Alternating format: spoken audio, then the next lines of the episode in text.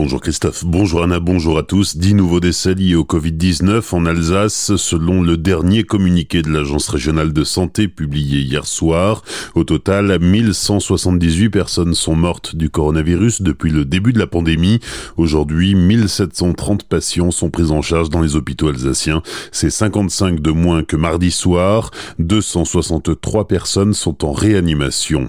L'Alsace et plus particulièrement le Haut-Rhin a connu non pas une vague mais un tsunami tsunami épidémique, déclaration hier matin de Brigitte Klinkert sur BFM TV.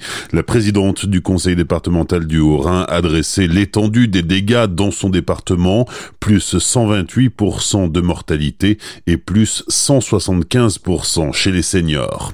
Du côté du déconfinement, la réouverture des commerces devrait avoir lieu le 11 mai, même en Alsace, c'est ce qu'affirme le député LR du Haut-Rhin, Eric Stroman, sur sa page Facebook.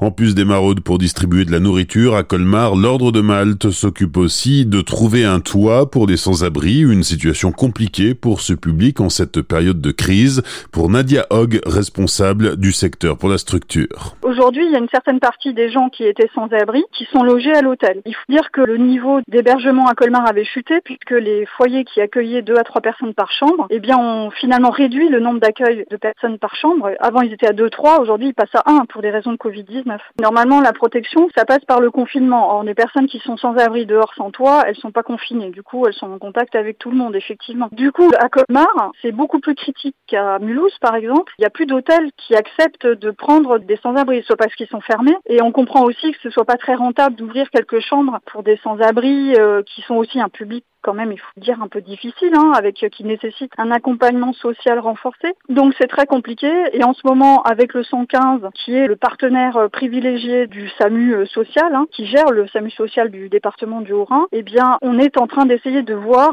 comment on peut avoir des hôteliers supplémentaires qui seraient en capacité d'accueillir quelques personnes sans abri. Donc là, on active vraiment le réseau qu'on a tous de notre côté. Des propos recueillis par Pablo Desmar, l'association est donc à la recherche d'hôteliers pouvant leur venir en aide pour héberger certaines personnes, mais pour Nadia Hogg, cela ne pourra se faire sans un suivi régulier et un encadrement, et pour cela il faut du monde aussi. La Fondation Cronenbourg fait un don de 150 000 euros aux hôpitaux et associations engagés dans la lutte contre la pandémie en Alsace. Ainsi, 10 000 euros ont été affectés à l'hôpital d'Aubernay pour équiper les soignants en matériel de protection.